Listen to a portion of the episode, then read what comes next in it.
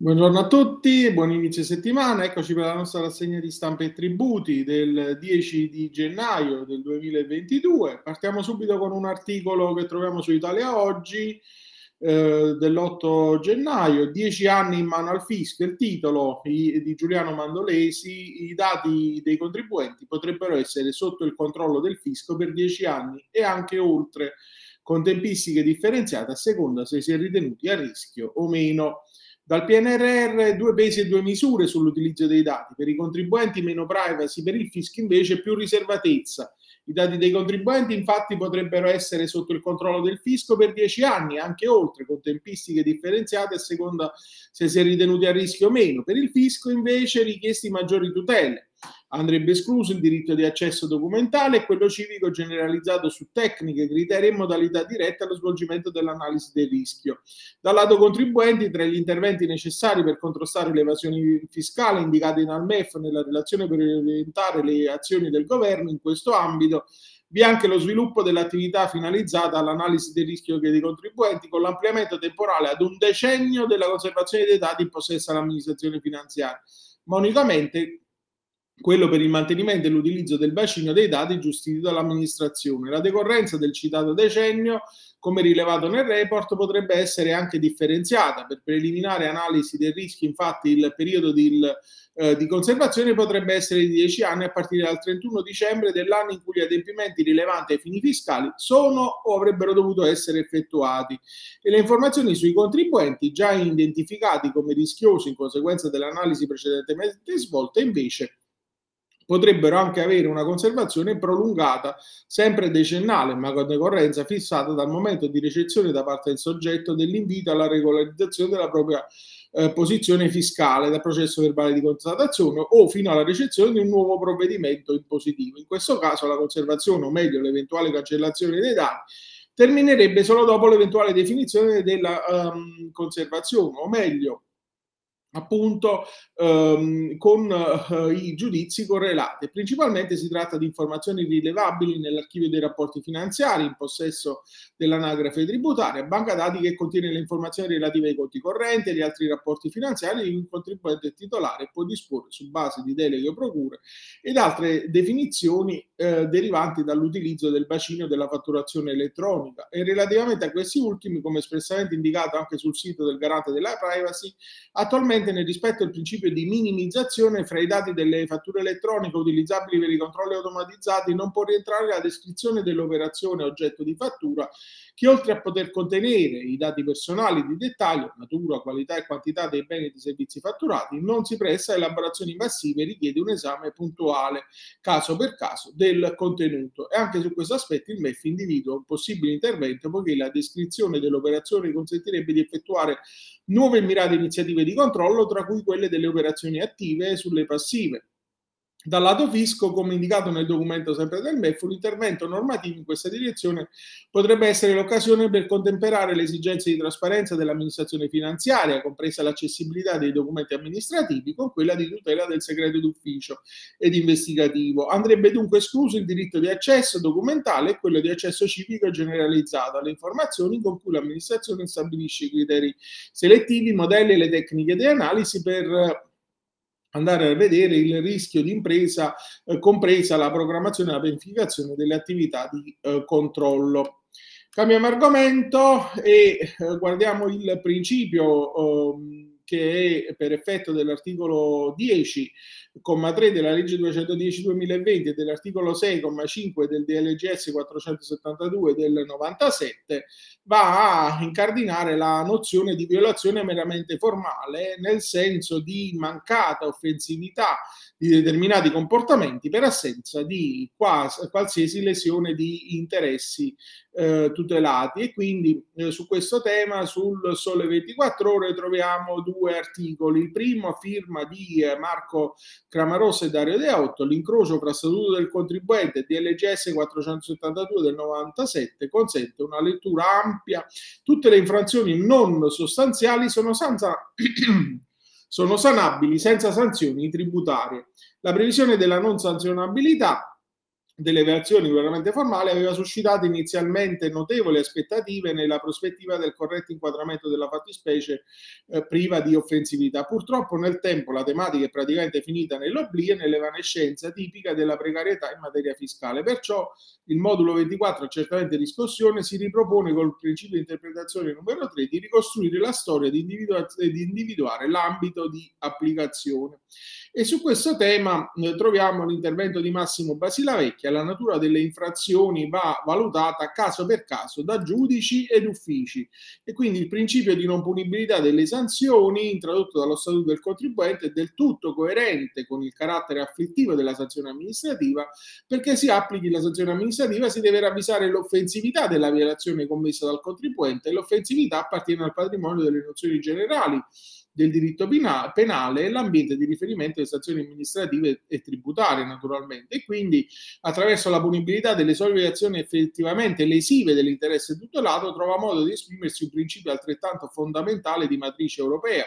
quello della proporzionalità non espressamente previsto dal legislatore italiano, ma certamente pervasivo, quantomeno ai sensi dell'articolo 117 della Costituzione, come eh, inerente anche alla, all'ordinamento interno. E questo principio sembra riguardare in apparenza il solo legislatore, come e di quanto l'amministrazione o il giudice possono ridurre una sanzione di tale perché ritenuta non proporzionale. A ben vedere ci si deve rendere conto che il rispetto al principio di proporzionalità può essere garantito dal giudice, prima ancora dall'amministrazione, sia pure con minore discrezionalità decisionale, non limitando il diritto applicabile soltanto alla pena edittalmente prevista, ma considerando nel complesso l'insieme degli istituti che consentono sulla base di vari presupposti oggettivi o soggettivi di erogare sanzioni amministrative mitigate o di escludere l'applicazione delle stesse. È dunque evidente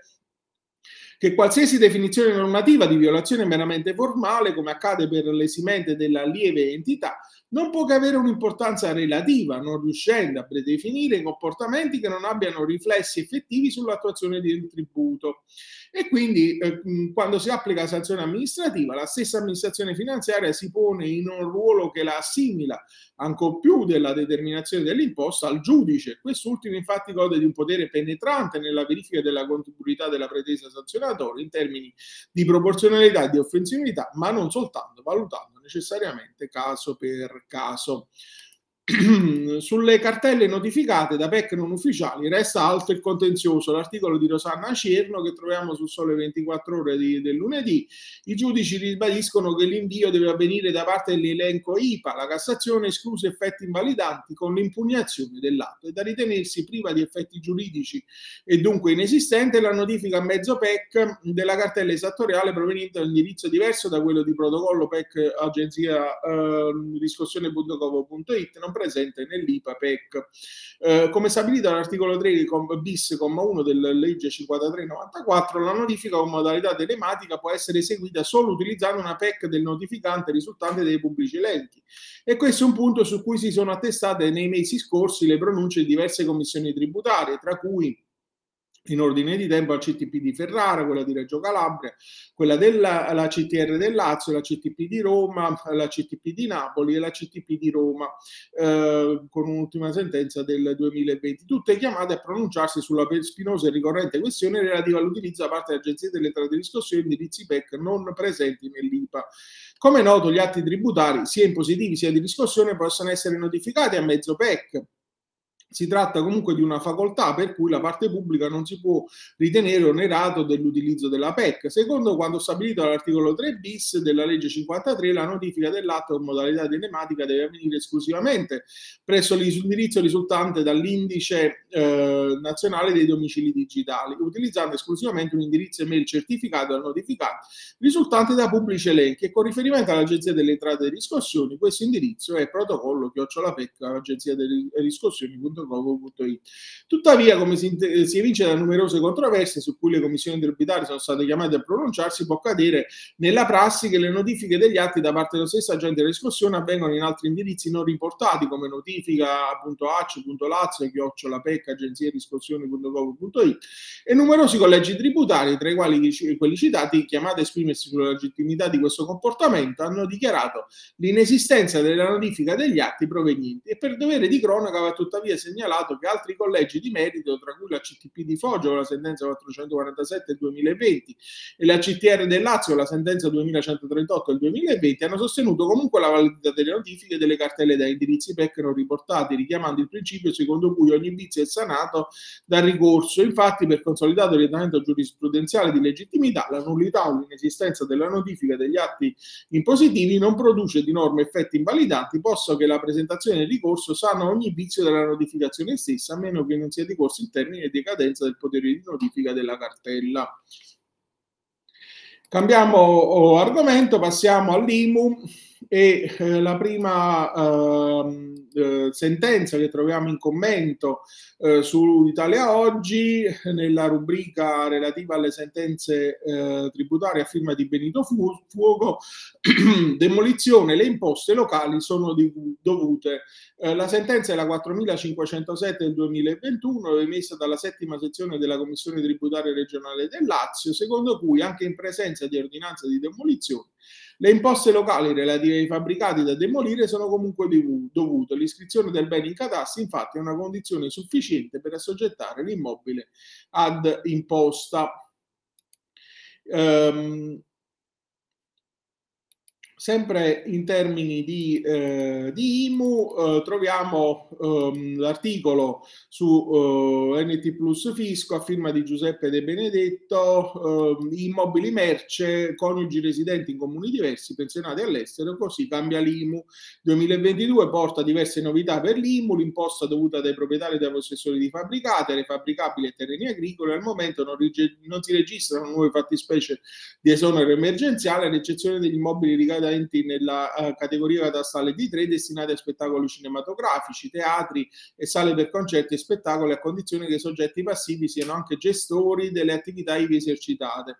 Uh, occorre quindi considerare che dal 2022 eh, l'esonero dell'IMU per i fabbricati merci previsti dal comma 751 che ha istituito la nuova IMU sopprimendo uh, la Tasi entra pienamente in vigore quindi diciamo um, fabbricati costruiti e destinati dall'impresa costruttrice della, alla vendita, fin tanto che permanga questa destinazione non siano in ogni caso locati, che negli anni precedenti sono stati oggetti dell'imposta in misura ridotta vara all'1 per 1000. Ehm, con facoltà diciamo di, eh, dei comuni di portarla fino all'azzeramento. E quindi per il 2022 eh, c'è la novità più rilevante poi quella della possibilità per i coniugi di scegliere l'immobile sul quale applicare l'esenzione dell'IMU. Dalla norma non si evince però con quali modalità dovrà avvenire la scelta fra le due abitazioni se è necessario presentare un'apposita dichiarazione oppure se può ritenersi sufficiente una semplice comunicazione. La nuova regola finisce comunque per neutralizzare l'orientamento restrittivo della Cassazione legislazione che non consentiva di esonerare nessuna delle due abitazioni. E poi un'altra novità è costituita dalla riduzione al 37,5% rispetto al 50% dell'IMO dovuto dall'unità immobiliare purché non locata o data in comodato d'uso posseduta in Italia da soggetti non residenti nel territorio dello Stato, titolari di pensioni maturate in regime di convenzione internazionale con l'Italia e quindi Infine si segnala il riconoscimento di un contributo del pagamento dell'IMU sugli immobili posseduti e utilizzati dai commercianti artigiani che avviano, proseguono o trasferiscono la propria attività in un comune con più di 500 abitanti delle, ehm, eh, delle aree interne. Al DM stabilità le modalità attuative della norma eh, anche eh, per consentire il rispetto del limite di spesa pari a 10 milioni di euro per ciascun anno.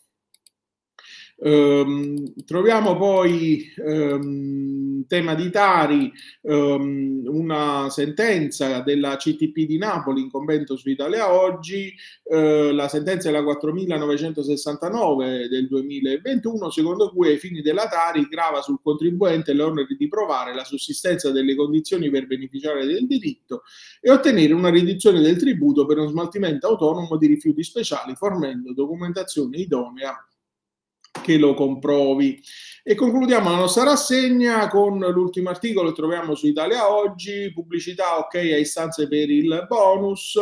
eh, l'articolo a firma di Maria Solebetti, tax credit, manifesti pubblicitari, arrivano le istruzioni per usufruire del bonus, si avrà tempo un mese dal 10 febbraio al 10 marzo per richiedere tramite canali tematici dell'Agenzia delle Entrate in credito di imposta pubblicità il bonus introdotto dal decreto sostegni bis e destinato ai titolari di impianti pubblicitari privati o in concessione che hanno versato il canone per lo scorso anno. Infatti, per usufruire del bonus, eh, um, diciamo, si può utilizzare soltanto in compensazione. Nell'istanza dovrà essere comunicato l'importo versato per il canone patrimoniale dovuto eh, per la fissione di manifesti commerciali e in, eh, diciamo, in aree pubbliche relative all'anno 2021. Le indicazioni arrivano a circolare 1E firmata eh, ieri dal direttore dell'Agenzia delle Entrate in cui l'amministrazione finanziaria ha fornito i chiarimenti sulle modalità di fruizione del tax credit. Con questa notizia concludiamo la nostra rassegna stampa, vi auguro un buon proseguimento di giornata e un'ottima settimana e vi do appuntamento a domani.